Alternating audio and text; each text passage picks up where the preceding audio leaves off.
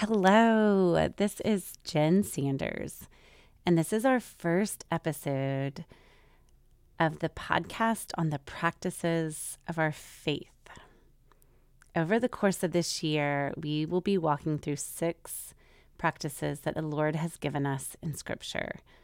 We will be exploring these practices of worship, Scripture, community, prayer, service, and generosity.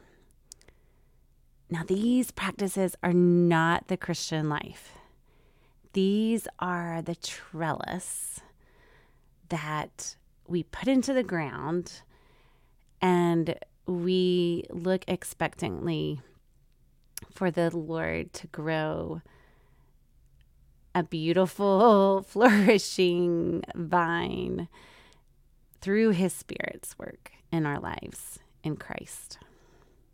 And these are not an exhaustive list of practices, but they are one way to categorize things that we can do as Christians to help facilitate the deeper work of the Spirit in our community and lives.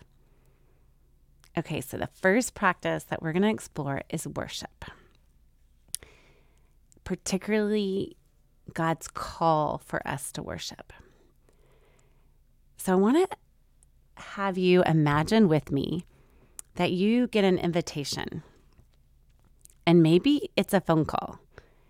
It is from someone that you think the world of, someone you enjoy being with, and also who you've known and they really love you. And this person knows your weaknesses, knows your brokenness, your sin, and they still delight in you. They keep wanting to still spend time with you. So their name pops up on your phone, and more than likely, you want to answer. You want to hear from them and you want to talk with them. And now, I don't know if you have any friends like this, and if you do, you can count yourself lucky and blessed. And if you don't, I want to share with you the real truth that you do have a friend who has an ex- extended an invitation like this to you. The Father, our Father, the King, creator of the universe, friend and brother, invites us every week into a space together to be with Him, to know and be known, and ultimately to worship Him. And at the core of worship is an orientation towards who we are and who the Lord is. Because He made us and we were made to be with Him all our days and behold His beauty, like the psalmist shares in Psalm 27. We are most ourselves when we're when our eyes are on him and we are with him. I am more Jen Sanders and you are more you we have a friend who loves, delights, and wants to know us and us to know them. And the great news of the gospel is that in Christ, as we rest in what He's done for us and dying on the cross and taking our place, there is nothing that separates us from our friend who we were made for this holy, beautiful, good, glorious friend. We can know and be known by Him and live in the deep and wide love that He shares with us. Now, worship is something we, we do with our whole lives, but there's a particular call that God has given us in Scripture to come together as a people and worship Him together every week. And so, as you imagine getting a call from a friend, like this friend that loves you and you love, and you stop what you're doing, or you try to stop what you're doing and, and receive this call. Yet, knowing life, there's a lot that could impede you from getting to answer this call. And that's the same reality for us as we get this call from the Lord. There are barriers, there's things that keep us from being able to receive this call. So maybe when we get a call from our friend, it's the exact time that everything falls apart in our space. Like maybe the dog starts barking like crazy at the mailman, or the kids start fighting, or the pot on the stove boils over. There's these things that happen right as we are trying to talk with our friend, right? And this happens in the same kind of way as we're drawing near and receiving this call from the Lord.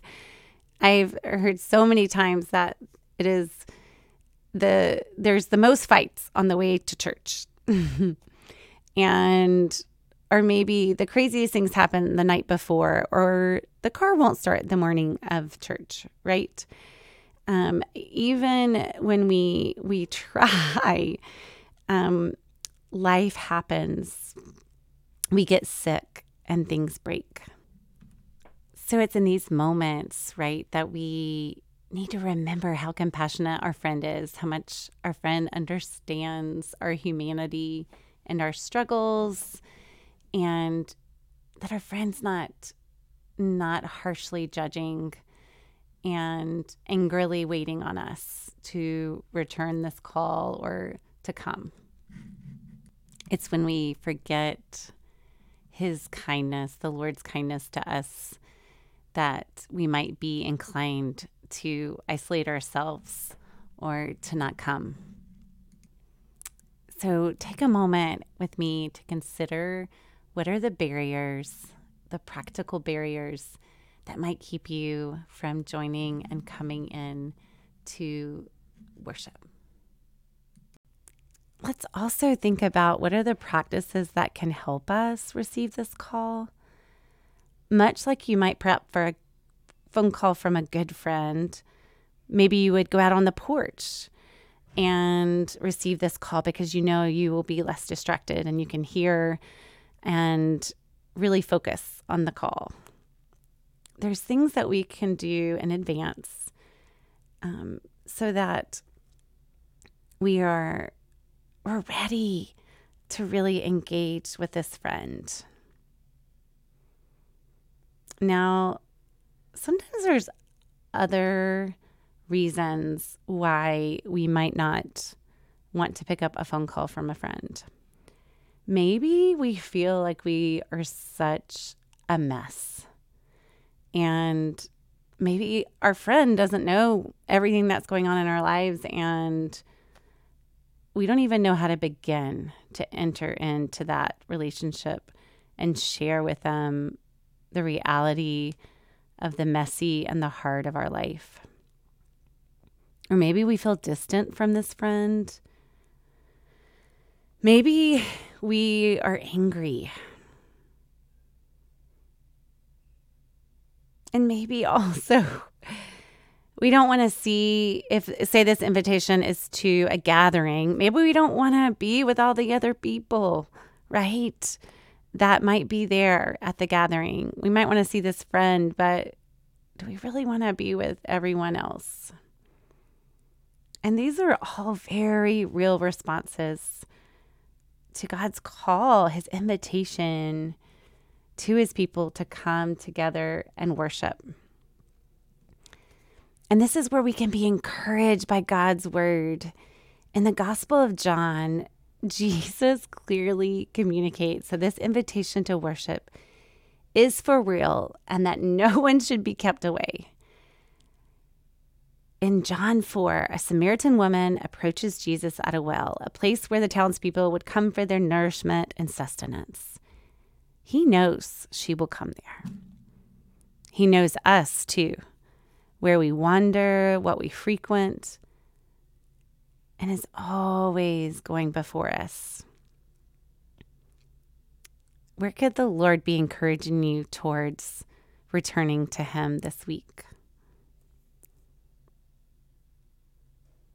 This well that Jesus sits at, genuinely re- weary, is a beautiful setting for the deeper invitation for the water that sustains the Samaritan woman forever and that sustains us forever. And like with us, when we draw near to Him,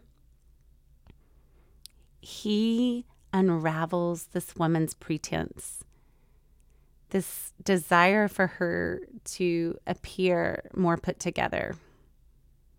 She would have already felt a bit vulnerable as Jews, which Jesus was, detested Samaritans, calling them half breeds. They had separate, separate places of worship.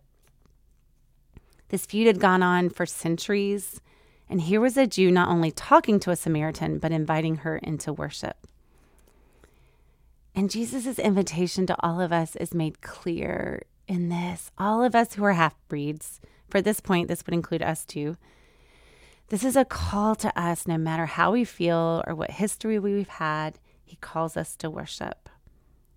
He calls us to worship in spirit and in truth.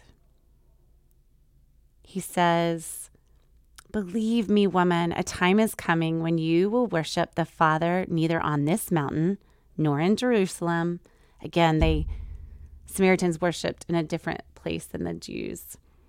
You Samaritans worship what you do not know. We worship what we do know, for salvation is from the Jews. There was some reality that the Samaritans missed the mark a little bit in their worship. And and there there was a correction, but it it didn't remove her. It didn't take her out of this invitation even.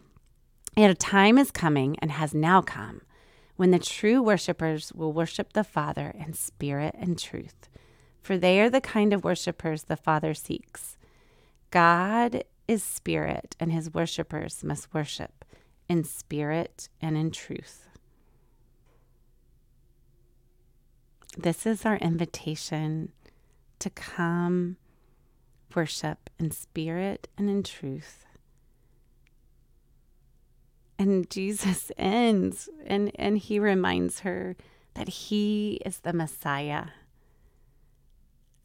that he is the only way that ultimately she can come into this space, into relationship, into worship, into gazing upon the beauty of the Lord.